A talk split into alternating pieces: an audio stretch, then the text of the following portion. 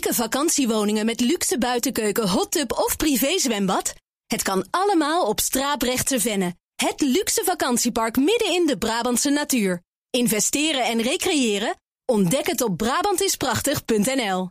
Scherp. BNR Nieuwsradio. The Big Five. Paul van Liemt. China neemt nadrukkelijk zijn plaats op het wereldtoneel in en streeft naar verwachting de Verenigde Staten binnenkort voorbij als de grootste economie. Op allerlei manieren is China bezig eh, kennis en hoogwaardige technologie in handen te krijgen. Het wil in 2025 een onafhankelijke technologische grootmacht zijn. Dus ik vraag me af wat betekent dat voor Nederland en de EU, dat al innig met China is verbonden. Ik bespreek het deze week in BNS Big Five van China. Vandaag bij mij Boudewijn Polderman. Zij is sinoloog, strategisch adviseur. En is als ondernemer al ruim 40 jaar actief in China. Ook in Hongkong trouwens en in Taiwan. Meneer Poldermans, goedemorgen. Welkom, kan ik beter zeggen. En ik kan nog beter zeggen, ja. Boudewijn. Want we hebben afgesproken te tutoyeren. Heel goed. Ik zie daar een keurige heer hè, met een uh, grijze scheiding... en een blauw jasje, das, ook een uh, blauw-wit gestreept shirt. En toch graag, want ja, veel graag geziene gasten hier op de zender. Zeker. Dus liever tutoyeren. Ja. Hoe zou dat in China gaan als je als, je als presentator zo'n man als Poldermans aan tafel hebt? Kun je dan ook tutoyeren? Uh, nee, niet echt. Nee, dat, uh, nou, laten wij er van de gelegenheid doen. Ze zullen je eerder aanspreken met uh, inderdaad meneer, of als je een titel hebt, burgemeester, of meneer de manager, of meneer de president, maar niet, niet zozeer met je, zeker niet met je voornaam, nee. Nou, laten wij hier gewoon gebruik van maken dat het ja. hier wel kan. we gaan praten over de opkomst van China als wereldmacht. Eerst wil ik dan twee dingen van je weten. De eerste is, China is hard op weg de grootste wereldeconomie te worden.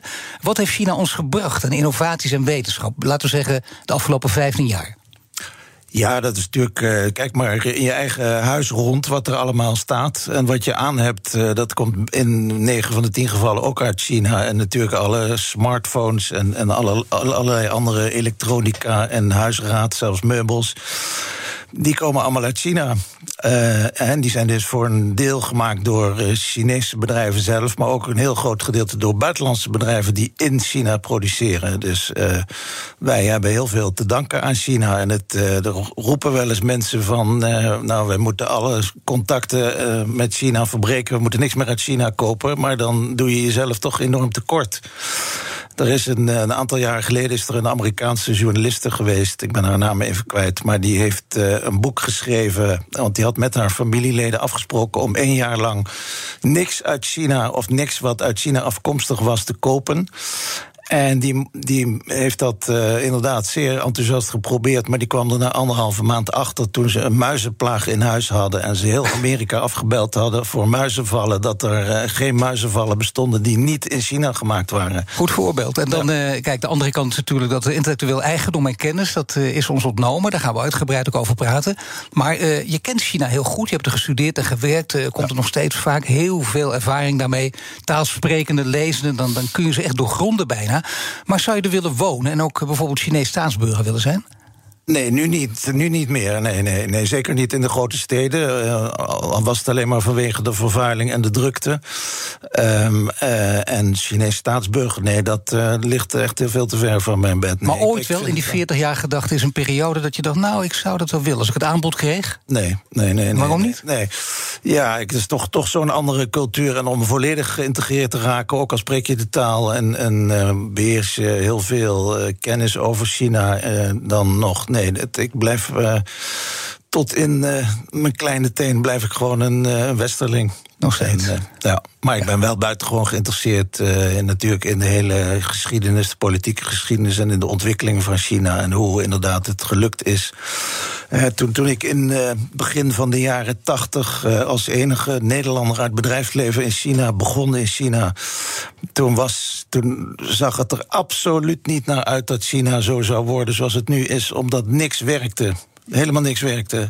En als buitenlandse zakenman uh, mocht je alleen maar in een uh, hotel kantoor houden en in een hotel ook wonen. Omdat je dan heel goed in de gaten gehouden kon worden. En geen eigen telefoon ook? Nee, geen hek. En, de, ik had op kantoor had ik een uh, jonge bediende zitten. En die gaf ik iedere morgen een lijstje met telefoonnummers van probeer contact te leggen met dit en dat bedrijf. En het was vaak al, als hij de horen opnam, dan hoorde hij alleen maar tuut, tuut, tuut, omdat de telefoonlijnen overbelast waren. Om nog maar niet te spreken als je een telefoongesprek van Peking naar Shanghai wilde maken. Dat moest via de operator. En. Uh, die, ook die uh, aanvragen die waren gewoon in zulke getalen gedaan dat je vaak s'avonds om half negen, om half tien kreeg je dan uh, eindelijk contact met Shanghai. En dan kreeg je de bewaker van een uh, fabriek of van een bedrijf aan de telefoon. Maar moet je kijken, dat is allemaal 40 jaar geleden. Ja, 40 jaar geleden, hoe snel het dan gegaan is. Die enorme opkomst. Hoe, hoe komt dat? Hoe kan het dat het in zo'n. Want zeker... Nou, dat hebben we. Dat is, dat is denk ik de combinatie van. Toen China openging hè, in, in 1979. En uh, wij, hebben, wij lopen natuurlijk als Nederland enigszins achter vanwege de duikbotenaffaire. Toen wij uh, waren drie jaar niet welkom in China. En, uh, maar in die tijd zag je dus alle grote buitenlandse bedrijven over elkaar heen struikelen om in China te investeren en met name te produceren. En dat kon toen alleen nog maar in joint venture met een Chinees staatsbedrijf. Alle bedrijven waren staatsbedrijven, er waren toen nog geen privébedrijven. En uh, nou ja, natuurlijk uh, de beschikking over goedkope arbeidskrachten. En als buitenlandse partner moest je dan uh, kapitaal, know-how en technologie inbrengen. En die technologie, dat was meestal natuurlijk iets verouderde technologie. En dan kon je dus produceren in de hoop en in de verwachting om ooit uh, ook de binnenlandse markt in China te kunnen bedienen. Maar die was er natuurlijk nog niet, omdat China ja, was toen nog een behoorlijk arm land. Dus alles, bijna alles werd geproduceerd voor maar de daarom zeg ik al, 40 jaar later. En uh, ja. het is de, de, verwachting is alom, iedereen weet het. Uh, ja. China streeft Amerika voorbij, ook op economisch gebied. Hoe kan dat dan? Nogmaals mijn vraag, hoe kan het zo snel? En dat bedoel ik in historisch perspectief is 40 jaar niets. Ja, nee, omdat dus de Chinezen, dus toen, toen ik ze meegemaakt hebben, toen ja, was China echt, die had een periode van enorm verval en armoede en ellende meegemaakt. Dus toen het eenmaal mocht, hè, toen dit het beleid van uh, meneer Deng Xiaoping doorgevoerd werd, uh, China open te gooien en juist wel buitenlanders uh, binnen te halen en buitenlandse expertise en, en, kapitaal binnen te halen, toen zag je ineens het losbarsten.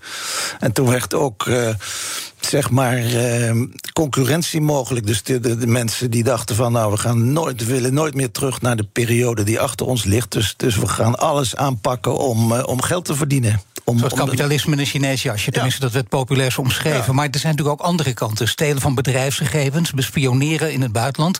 Ja. Uh, is, is, is, speelt het ook een grote rol, of niet, in die opkomst? Jawel, uh, toen nog niet zo. Maar goed, dat is natuurlijk ook... Uh, wij, wij moeten ons niet te veel laten hoe heet het, aanwakkeren door alle berichten die uit de Verenigde Staten komen. Want de Verenigde Staten hebben natuurlijk ook uh, ontzettend veel boter op hun hoofd. Die hebben precies hetzelfde gedaan.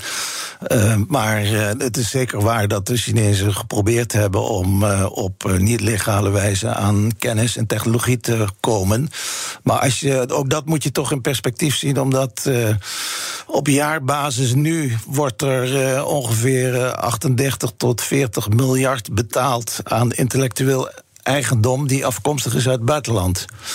Dus het is niet, eh, niet alles wordt zomaar uh, gestolen of uh, on, onrechtmatig verworven. en als je alleen al kijkt naar de importen van halfgeleiders, van semiconductors, dat is op jaarbasis tussen de 360 en 380 miljard dollar. Nee, nou goed, laten we zeggen, dit, dit is het perspectief dat, dat, u schetst natuurlijk. Ja. Maar het, het, andere perspectief, dat, dat, ja, dat is heel moeilijk, denk ik, om letterlijk in perspectief te schetsen. Namelijk het bespieden van alles en iedereen. Dat doet ja. China, ook de eigen burgers. En dan ben je daar zelf 40 jaar actief. En dan wil je vrijelijk onbespied bewegen. We hebben na de Olympische Spelen gezien dat de sporters dat ook niet konden. Die werd ook aangeraden, gaan met, dat is nog nooit gebeurd in de geschiedenis. Ga met schone apparatuur daar naartoe, want voor je het weet zit de spyware op en dan word je bekeken. Nee, maar dat is de paranoïde instelling uh, inderdaad van de, van de partij, van het politieke systeem, om gewoon iedere vorm van. Uh, alternatieve ideeën, gedachten, acties, om die meteen uh, aan te pakken. En, en uh, ja, dat is natuurlijk geen prettige omgeving om in te, te werken en om in te wonen. Dat is ook een van de redenen waarom ik niet nu op dit moment permanent in China zou willen wonen.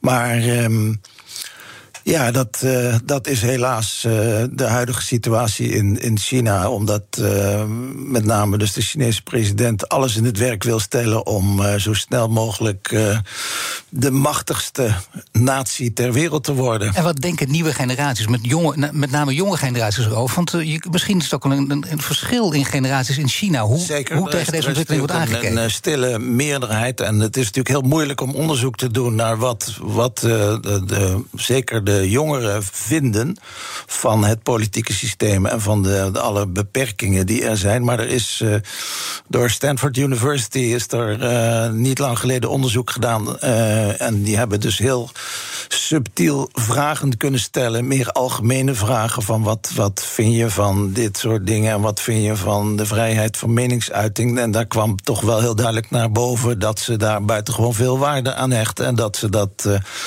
dat ze hopen dat dat in de toekomst echt ook uh, in China mogelijk wordt. Maar een opstand van de jongeren kun je niet verwachten in China. Dat is nee, die wordt natuurlijk meteen uh, met al die camera's, die wordt meteen onderdrukt. Ja, dat, maar hoe gaan ze daar maar, wel wat aan maar doen? Maar daar gaat, daar, je mag wel, uh, zeg maar, je mag wel demonstreren of protesteren. Ja. Um, maar dan moet het wel zeg maar in de lijn van de partij zijn. Dus als er binnen een gemeente, ik zeg maar iets, een fabriek is die extra, of die, die een rivier of een beek of water vervuilt. En de bevolking komt dan in opstand, die gaat demonstreren. Dat wordt wel gewoon toegelaten. Ja. Dat kan wel, maar op grote schaal kan niet. Daar hebben ze ook ervaringen mee. Nee, als je echt uh, tegen politiek. Plein van de Hemelse Vrede, 89. Ja, nee, dus dat is. Dat, daar had de leiding, de partijleiding had geen idee hoe ze dat moesten aanpakken en waar dat vandaan kwam. En dat, dat was oorspronkelijk begon dat door kritiek te hebben op, uh, het, op de corruptie.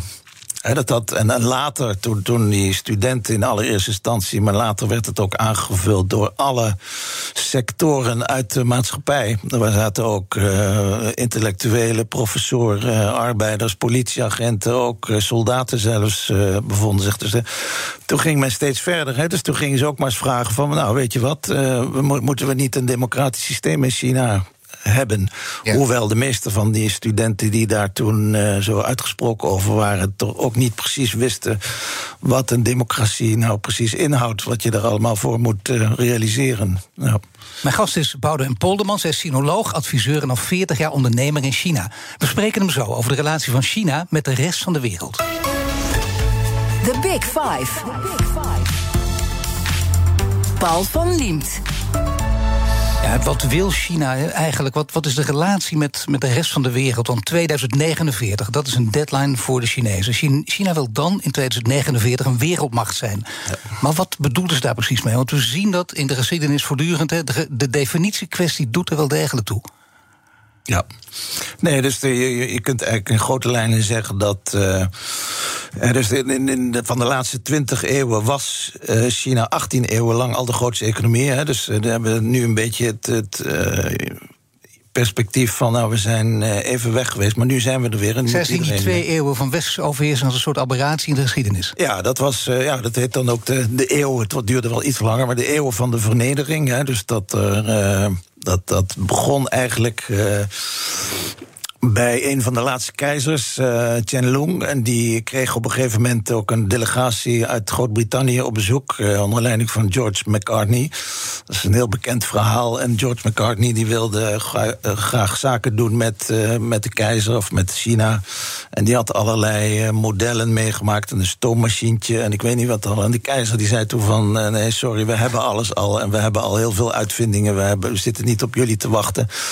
En vanaf dat moment krijg je die opiumoorlog en verval. En natuurlijk de hele beginperiode um, in China. En, de revolutie, de nationalisten tegen de communisten. En, en uh, nou ja, en daarvoor natuurlijk ook de buitenlanders die ook probeerden om uh, voet. Uh, tussen de deur te krijgen in China. Met, met die ongelijke verdragen. En uh, nou ja, de, de, degene die daar uiteindelijk een einde aan gemaakt heeft, was natuurlijk Deng Xiaoping die gezegd heeft van nou, we moeten juist wel met de buitenlanders samenwerken, willen wij ons land kunnen ontwikkelen. En we, moeten, we hebben wel die buitenlandse technologie. En toen hadden ze natuurlijk ook nog heel veel buitenlands kapitaal. Uh, daar was ook uh, enorm tekort aan in China. En, en zo is dat ja, het is een soort explosie geworden. Mede geholpen natuurlijk, wat ik net zei, door buitenlandse investeerders om China een, een uh, nieuwe wereldmacht uh, te maar maken. Maar die wereldmacht, wat, wat, hoe bedoelen ze dat dan? Hoe, kunnen ze, kun je dat in, in één of twee zinnen omschrijven wat dat betekent? Nou, dus dat ze leidend zijn uh, uh, op, op, dat ze de grootste economie hebben. Dat, kijk, in feite, maar dan moet je met economen in discussie gaan. sinds 2014 is de Chinese economie al de grootste economie ter wereld op basis van koopkrachtpariteit. En de verwachting is dat op basis van uh, bruto binnenlands product China ergens uh, ja, rond, hangt een beetje ervan af, rond 2030 de grootste economie zal zijn. En de Chinezen die, uh, ja, die zien het eigenlijk als volgt. De 19e eeuw was de, de eeuw van Groot-Brittannië, de 20e van uh, de Verenigde Staten en de 21e van, uh, van China. Ja, dus eigenlijk zien ze dat als back to normalcy. Want kijk ja. maar, die hele geschiedenis, hè, dan gebeurt en dan wordt de geschiedenis weer gewoon op het rechte spoor gezet. Ja. Zo zien de Chinezen dat. Ja. Nu is er wel een belangrijk punt altijd in deze discussie. En dat gaat over wat wil China met de rest van de wereld. Daar bedoel ik mee. China heeft zegt altijd, ook Xi roept dat steeds, hè, de soevereiniteit van elk land is belangrijk. Daar bemoeien we ons niet mee. Jullie in het Westen willen overal de vrije democratie uh, vestigen. Ja. Dat willen wij andersom niet. Bijvoorbeeld het Confucianisme. Ja. Of, of uh, Chinese socialisme, nieuwe stijl. Dat, dat willen ze niet. Aan de andere kant, na de Olympische Spelen en tijdens hoorde je ook Xi, die zei... soevereiniteit belangrijk, maar we zien wel wat, er in, wat Rusland nu doet, Oekraïne.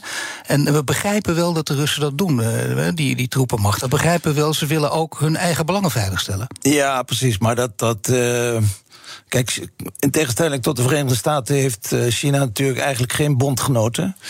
En de enige ja, die je zou kunnen aanmerken als bondgenoot is uh, Noord-Korea. En de andere is puur een gelegenheidsbondgenoot en dat is Rusland. Dus lekker met z'n tweeën tegen Amerika aanschoppen. Dat, uh, en en, inderdaad een aantal plannen van Poetin mede ondersteunen. Uh, maar dat, dat moet je gewoon zien, inderdaad, in het, uh, ja, in het huidige tijdsgevricht, uh, waarbij. Rusland en China elkaar opgezocht hebben. Het is om, leuk om verwarring te zaaien in het Westen. Maar ja. het is iets heel anders dan dat China een bepaalde leer, een bepaald idee wil opleggen aan de hele wereld. Want dat willen ze nadrukkelijk niet. Um, Nee, maar ze, ze, ze, willen wel heel duidelijk aangeven dat hun systeem superieur is. En daarbij halen ze ook wel enigszins terecht natuurlijk aan van uh, ja, dat in het Westen de democratie niet meer echt werkt. En dan halen ze natuurlijk Trump aan en, en uh, de bestorming van het kapitool en Brexit en dat soort dingen. En de, de verwarring binnen de EU en de afvallige lidstaten binnen de EU. Uh, nou, dat soort dingen. En ja, daar hebben ze natuurlijk ook nog wel gelijk in. Um, en, en zij zeggen van, nou, wij, wij, wij zijn een, het enige land ter wereld dat deze status heeft bereikt bereikt en waarvan de opkomst niet gebaseerd is op kolonialisme, oorlog voeren, slavernij en genocide, maar eerder door hard werken, goed economisch beleid en effectief bestuur.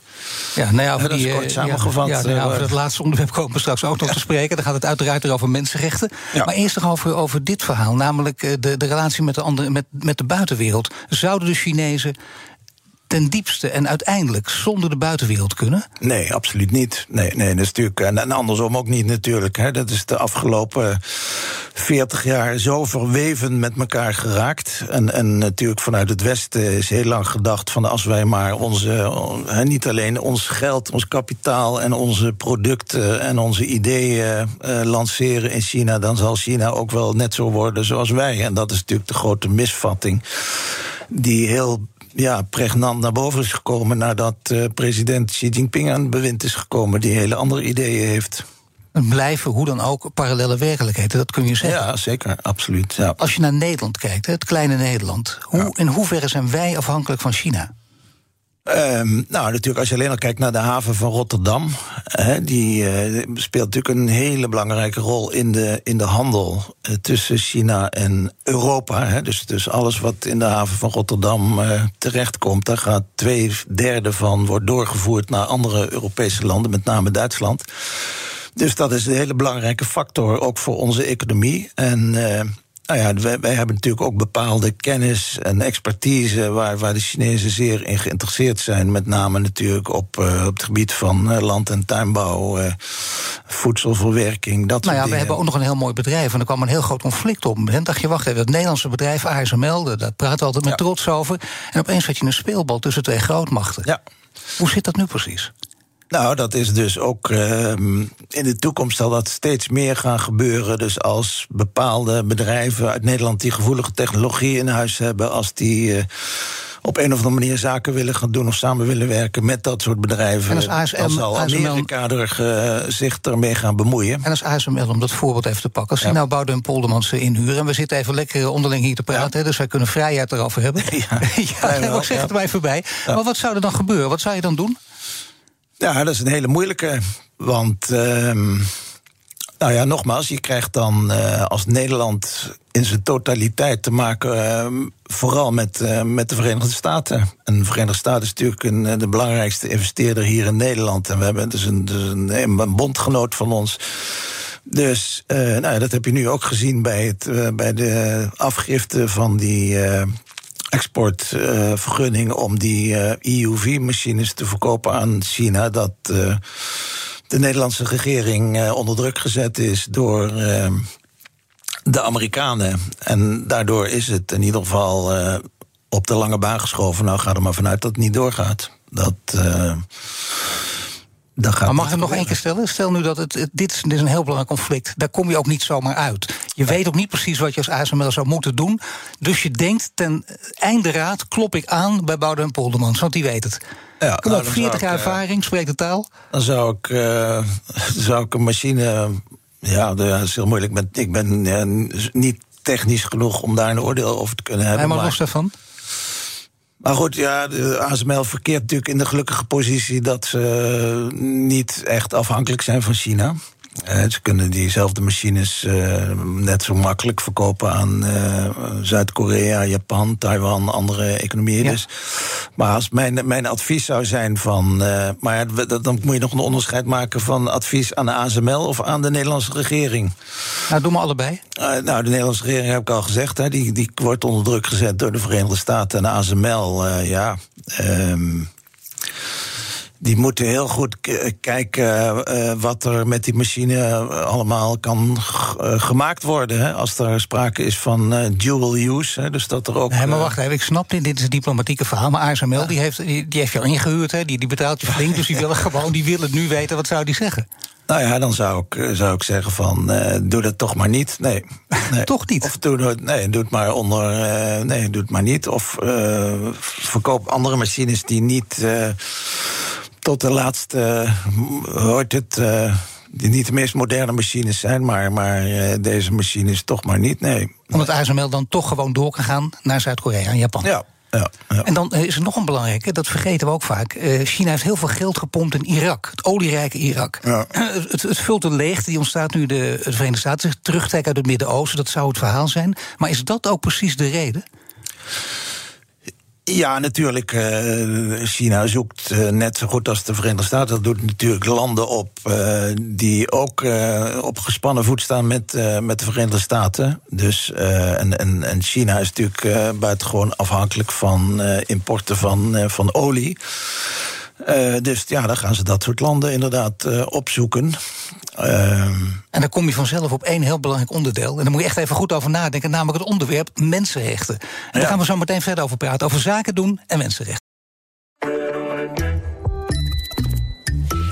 Eneco Klimaatreport van deze week komt uit Amsterdam. Ik ben Pascal en ik sta hier met de oprichter van Wikkelhuis op de werkplaats. Oep, wat zie ik hier? Ja, je ziet allemaal huisjes. En welke rol speelt energie-efficiëntie in jullie ontwerp- en bouwproces? We bouwen alleen maar met hernieuwbare materialen. Maar het leukste is dat we eigenlijk eh, zonne-energie gebruiken voor onze elektriciteit. We hebben duizend zonnepanelen op ons dak van de werkplaats. Duizend zonnepanelen, dat zijn er een hoop. Ik kan me voorstellen dat er veel stroom vanaf komt. Ja, er komt een enorme bak met stroom uit. En soms in de zomer is dat ook te veel. En daarom werken we samen met eh, Eneco, met het eh opwek optimaal systeem. En wat doet dat eh, systeem? Een soort dimmer, dat als er te veel stroom is, dat je dat zeg maar wat terug eh, reguleert, zodat er geen netcongestie ontstaat. Want dan zou alles eh, vastlopen. Eh, juist de balans op het energienetwerk. Ja, precies. En zo werkt Wikkelhuis samen met Eneco aan klimaatambities.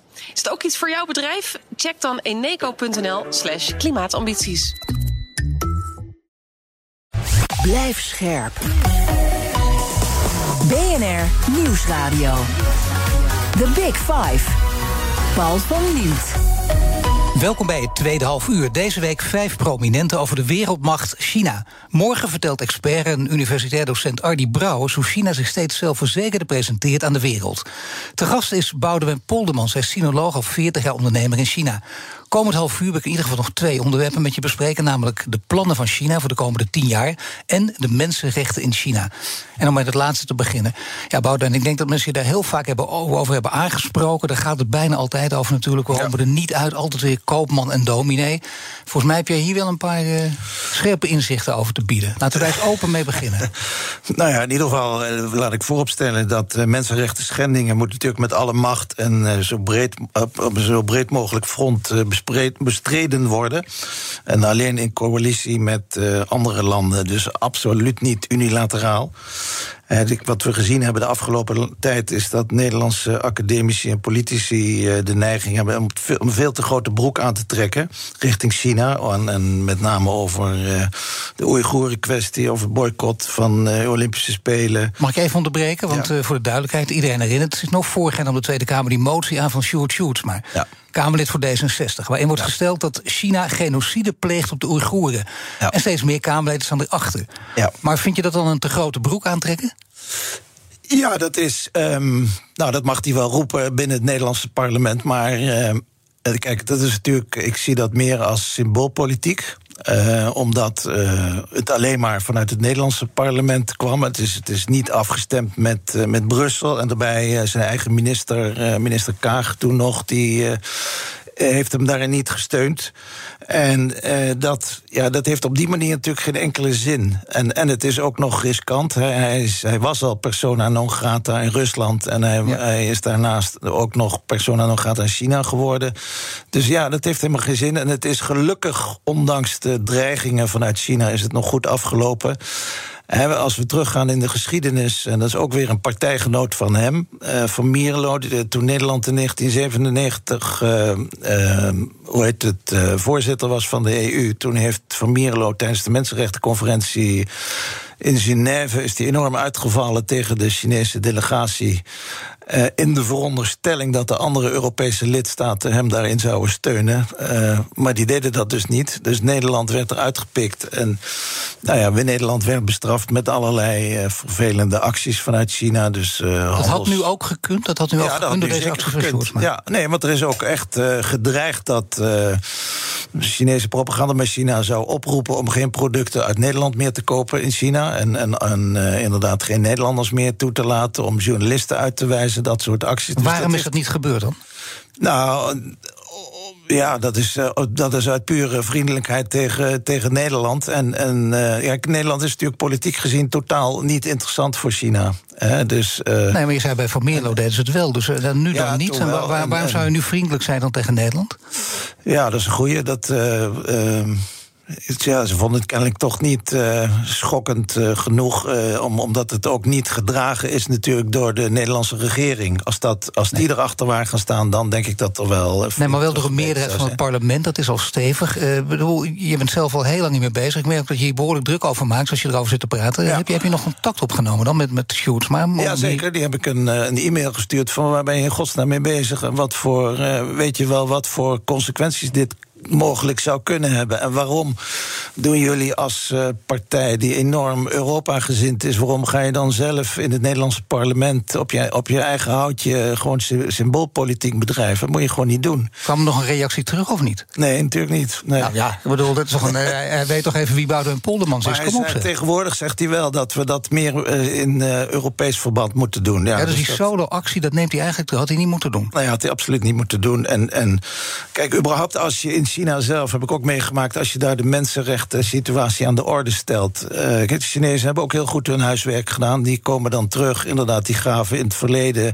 van Nederland. En dan uh, wordt gewoon de, de slaventransporten, de slavenhandel, waar Nederland uh, mee groot geworden is, wordt hoe Nederland opgetreden is in Nederlands-Indië. Dat is wat nu natuurlijk weer heel erg actueel is. Maar ook zeker zullen ze dan ook wat er meer recent gebeurd is. dus, dus racistische uitingen en ook, uh, uh, hoe heet het, die toeslagenaffaire, huisuitzettingen van kinderen. Dus dat, dat soort discussies die eindigen dan per definitie in een soort padstelling. Van nou, hier, we hebben allebei eh, zijn we even, hebben we even op een rijtje gezet wat er niet goed is. Dan krijg je toch jij bakken, dat leidt tot niets. Ja, maar nee, dat leidt tot niks. Nee, maar als je kijkt naar bijvoorbeeld... af en toe wordt de wereld wel wakker geschud. Zeker door populaire figuren. Niels van der Poel, hè, bij de eigenzinnige jongen... Ja. die dan eh, twee gouden plakken wint.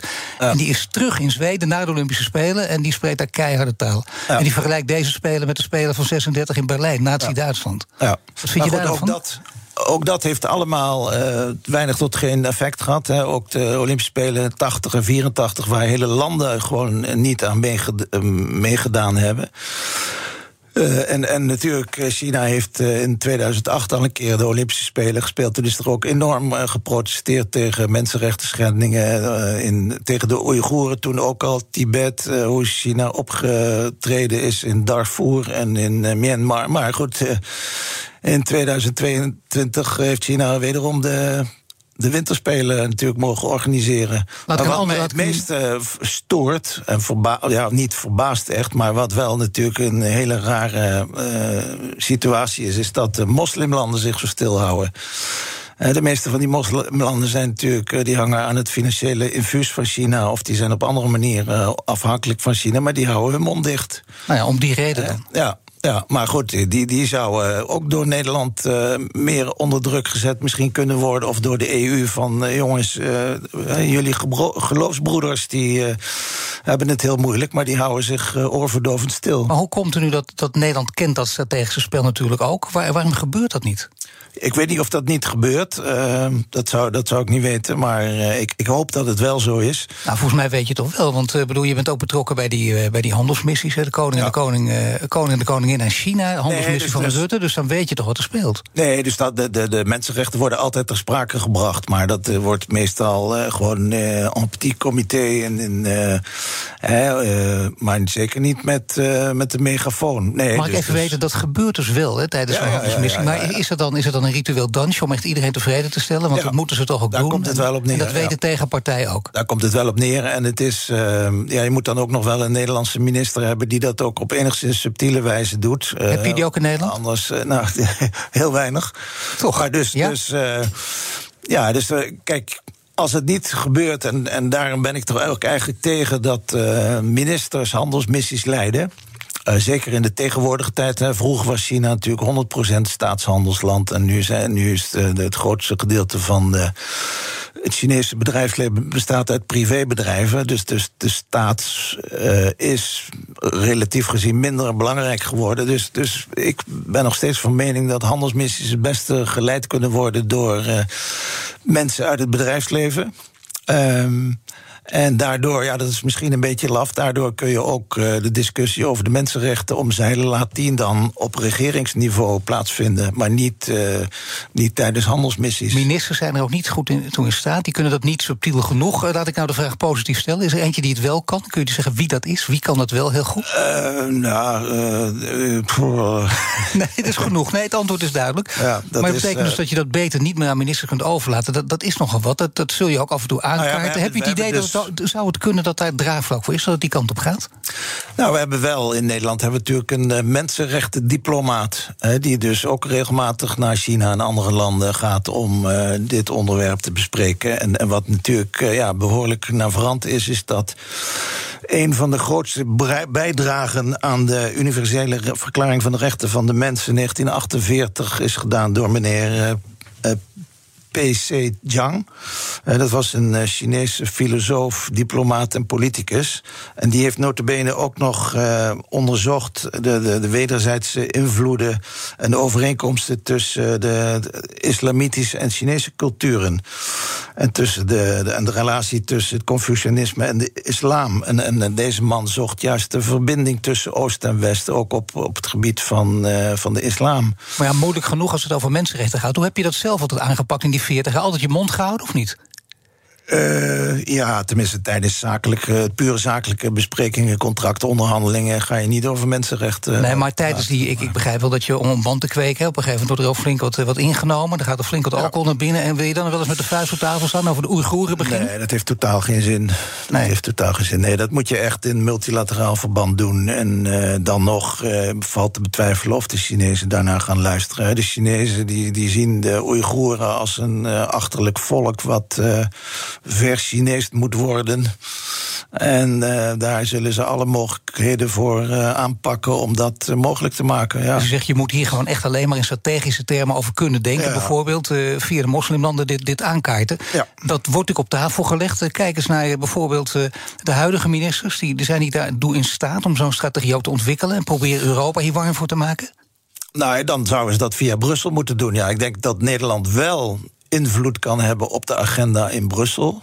Maar niet uh, bilateraal. Nee, dat moet je niet bilateraal doen. Dat moet je echt uh, in grote verband doen. Zometeen praat ik verder met Boudewijn Polderman. Zij is sinoloog en ondernemer in China. Maar eerst naar Kees Doorstein, want zometeen om 11 uur benen breekt. Kees, wat is het breekijzer? Ja, we gaan het over uh, Rusland, Oekraïne en de EU hebben. Want Ursula von der Leyen, als voorzitter van de Europese Commissie... heeft nu twee maatregelen aangekondigd...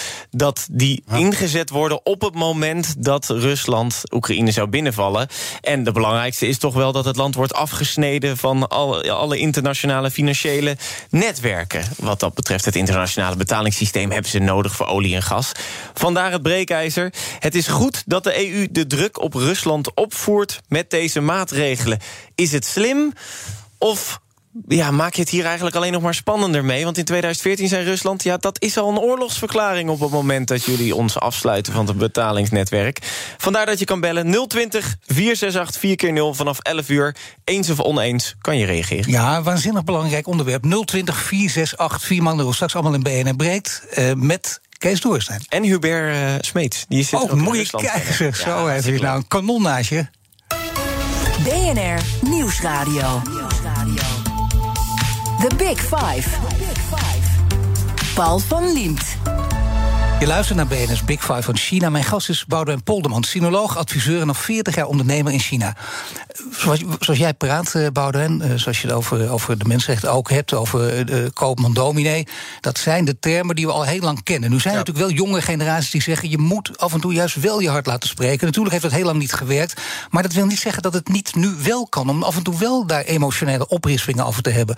En dan moet je niet meteen zeggen, dat gaat in dat hele politieke spel gaat dat mis en dat is naïef. Dat was het altijd maar misschien kan het een andere kant op kantelen. Is dat uh, wishful thinking of denk je dat het wel degelijk ooit Nee. zou kunnen? Nou, dat zou wel kunnen, maar dan zou ook de, de jongere generatie dat moeten doen. Hè? Misschien eh, ja, in een soort van uh, Volt-verband, dus Europees, hè, met, met uh, aanhangers van de, de partij Volt, die Europees actief zijn. En, en door, ja, door jongeren uit meerdere landen uh, zich daarachter te laten stellen, dan dat zou misschien iets kunnen uitmaken. Maar goed, helaas. Uh, ja. Blijf ik twijfelen dat China daarvan van onder de indruk zal zijn. En China is, voelt zich tegenwoordig zo machtig dat ze daar nauwelijks meer gevoelig voor zijn. En, nee. en ja, China heeft natuurlijk ook hele andere ideeën over mensenrechten, meer over ja, de levensstandaard van, uh, van het volk. En, en Dat de partij de enige instantie is die weet wat goed is voor het volk. Dus uh, ja. Als je dus doet, in ieder geval hoe dan ook, geen solo-acties. Mijn gasten die stellen elkaar vragen via de kettingvraag. In de vorige aflevering, vorige week, over oorlog en vrede. Toen ja. was hier Pieter Jaap Abelsberg, de gast bij Diana Matroos. Ja. Hij is een nationaal coördinator terrorismebestrijding en veiligheid. En die had deze vraag voor jou. Waar je vanuit nationale veiligheid mee worstelt is... je weet dat de Chinese overheid een machtspolitiek bedrijft... via economie en alle bedrijven. Maar wat is nou je ethische grens als bedrijf? Waar leg je de ethische grens als bedrijf in zo'n land... wat zo aangestuurd wordt, in die visie bezig is... en daar ook dingen doet waar we moeite mee hebben? Ik ben heel benieuwd hoe hij tegen die ethische vraag van ondernemerschap aankijkt... Uh, met, uh, met het enorme land en het economische voordeelland China. Ja, we hadden het net over jonge generatie. Daar is Pieter Jaap Abelsberg geen vertegenwoordiger van, maar wel een vraag in deze richting. Wat ja. is jouw antwoord? Nou ja, dus laat ik beginnen met het volgende: dat er geen enkel land is uh, dat een, een, een, volledig schone lei heeft op het gebied van uh, mensenrechten. En Nederland zeker ook niet, zoals ik al eerder zei. Maar dat mag inderdaad geen excuus zijn. Uh, wat wij in ieder geval niet moeten doen is om China te isoleren. Veel mensen die roepen op tot uh, we moeten geen zaken meer doen met China, we moeten China ontwijken, moeten, moeten stedenbanden verbreken, et cetera. Um, ja, en daarbij is het natuurlijk dat China niet het enige land is waar uh, uh, ethiek in, in het zaken doen speelt, maar um, wij zijn daarbij uh, natuurlijk zo afhankelijk geworden van China, zo verweven van China, dat we niet van het een op het andere moment kunnen wij uh, de zakelijke banden en de politieke banden met China verbreken. Maar um, hè, wat, wat als je kijkt naar uh, ja, wat, hoe. hoe hoe ik, hoe wij geopereerd hebben en hoe wij andere bedrijven adviseren, dan. Ja, dan ga je eerst altijd kijken natuurlijk met wie doe je zaken in China. Hè? Die ga je, de, de, de partner, de zakenpartner, ga je eerst helemaal uh, kijken of, of het bedrijf uh, dat die vertegenwoordigt, of dat überhaupt wel geregistreerd is. Hoe zitten de eigendomsverhoudingen in elkaar? Zijn er bepaalde uh, lijntjes richting uh, de communistische partij? Is het een staatsbedrijf? Is het een privébedrijf? Um, wat maken ze? Um, hoe staan ze bekend? Je gaat na bij hun toeleveranciers, hoe, hoe dat verloopt bij hun afnemers. Die ga je kijken. Je gaat ook onderzoeken of ze ooit in China zelf negatief in de pers zijn geweest. dat soort dingen. Dus dan krijg je op een gegeven moment krijg je een vrij duidelijk beeld van uh, hoe dat bedrijf uh, functioneert. En wat doe je daar dan mee, met dat beeld? Nou ja, dat, dat is uiteindelijk natuurlijk beslissend of je wel of geen zaken met een bedrijf gaat doen. Als je, uh, heb je ooit gezegd, ik doe met een bedrijf geen zaken om bepaalde redenen? Nee, ik heb dat nooit meegemaakt. Nee, wij hebben natuurlijk ook met name vanuit Nederland een, een ja, weinig. Nee, heb ik nee, weinig bedrijven heb ik ooit begeleid of vertegenwoordigd die zeg maar uh, apparatuur maken die ook gebruikt zou kunnen worden voor militaire doeleinden. Dat kan veranderen, misschien de komende tien jaar. Want China is flink aan de weg aan het timmeren. Dat, dat hebben we zojuist ja. gezien. China kan ook veel meer dan wij. Met ja. wij bedoel ik Nederland ook in de EU veel meer voor uitkijken. Uh, ook als het gaat over innovatie en wetenschap, timmeren is aan de weg. Hoe ver zijn ze met die zogenaamde Greater Bay Area, dat Silicon Valley van China? En ze willen daarmee uh, dat echte Silicon Valley zwaar overtreffen. Is dat grootspraak of zou dat kunnen? Mag ik nog even terugkomen, even een aanvullende twee opmerkingen over de vorige vraag. Er is Twee opmerkingen, nou, dat eh, eentje mag. Wet, wetgeving in de maak, natuurlijk in uh, Brussel. Hè, dat geldt in brede zin voor alle landen. Hè, dat heet uh, Mandatory Human Rights, uh, Environmental en Good Governance Due Diligence. Waarbij dus het bedrijfsleven moet kunnen aantonen dat het bedrijf waar ze zaken mee doen, dat dat gewoon clean is. En in Nederland heb je, hebben we ook nog de, de, de wet VIFO in, in uh, die nu. Uh, dus nog een wetsvoorstel. Maar die, die gaat ook over buitenlandse investeerders die overnames willen doen of strategische allianties met Nederlandse bedrijven willen gaan. En daarbij wederom zijn we ook door Amerika natuurlijk worden wij kort gehouden. Hè, als wij zaken doen met bedrijven die op de entity list staan van de Department of Commerce in Amerika. Dat zijn 260 Chinese bedrijven waar Amerikaanse bedrijven geen zaken mee willen doen. Maar als Nederlandse bedrijven dat willen doen, denk ik dat de Amerikanen ook gaan spelen. Natuurlijk, je blijft van onderdeel van dat strategische web. Ja. Maar dan, de Greater Bay Area, Silicon Valley van China. Is dat grootspraak of niet? Nee, dat is geen grootspraak. Kijk, de, de ontwikkeling, ook zeker op technologisch gebied in China, is begonnen uh, rondom Shenzhen. Shenzhen ligt in de provincie Guangdong en die grenst aan Hongkong. En toen ik voor het eerst uh, daar was, dat was in 1977, heb ik op een uitkijkpost in Hongkong staan kijken richting het Chinese vasteland. En dat was alleen maar moeras en uh, eendenkwekerijen. En nu staat daar een hypermoderne stad met meer dan 12 miljoen inwoners. Uh, waar ook uh, inderdaad grote bedrijven als Huawei en ZTE en BYD zijn allemaal in die regio gevestigd. En de Greater Bay Area Initiative uh, dat is, ja, dat is een, het Silicon Valley van China moet dat gaan worden. Uh, dat zijn uh, in totaal negen steden in de provincie Guangdong, samen met Hongkong en Macau.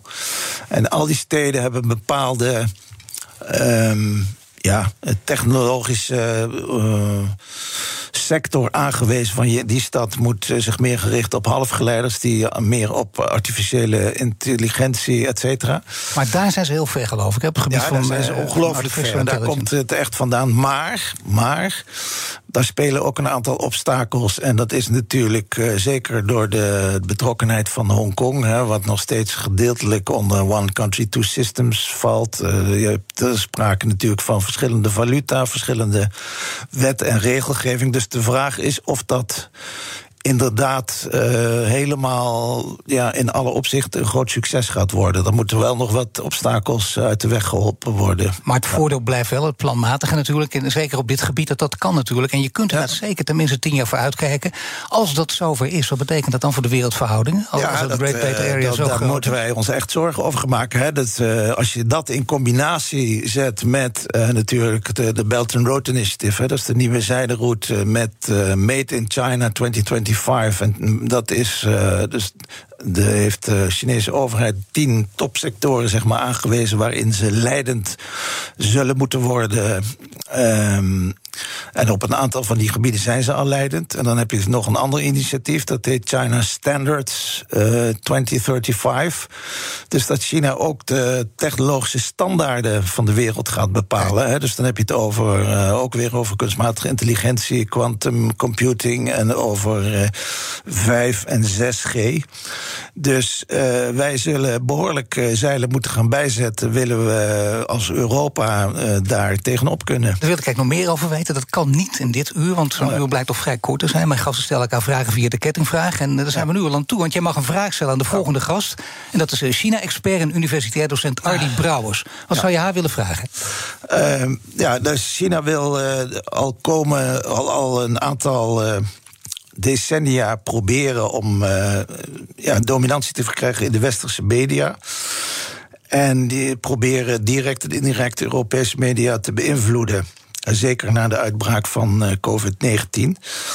En uh, ja, een goed voorbeeld daarvan is, is Italië. Nadat Italië in 2019 onderdeel werd van het Belt and Road project, toen heeft president Xi namens Xinhua News Agency in China een aantal overeenkomsten getekend met uh, Italiaanse media, zoals met, uh, ja, met de ANSA, het staatsagentschap, en met, uh, met de RAI. waardoor Italië ja, toch wel enigszins verplicht was om integraal nieuwsberichten van Xinhua over te nemen. En uh, ik vraag me af in hoeverre is het China in Nederland gelukt om via de media een positief beeld en positieve boodschappen te communiceren.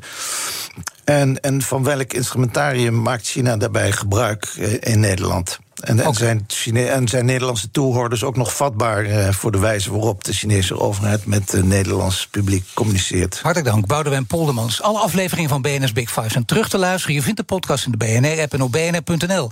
Nu Kees Dorrestein met BNR Breekt. Dag. Toekomstbestendig beleggen? Investeer in een luxe vakantiewoning op eigen grond midden in de Brabantse natuur met een rendement van 5,5% Vakantiepark Strabrechtse Venne opent komend voorjaar. Ontdek het op investereninbrabant.nl.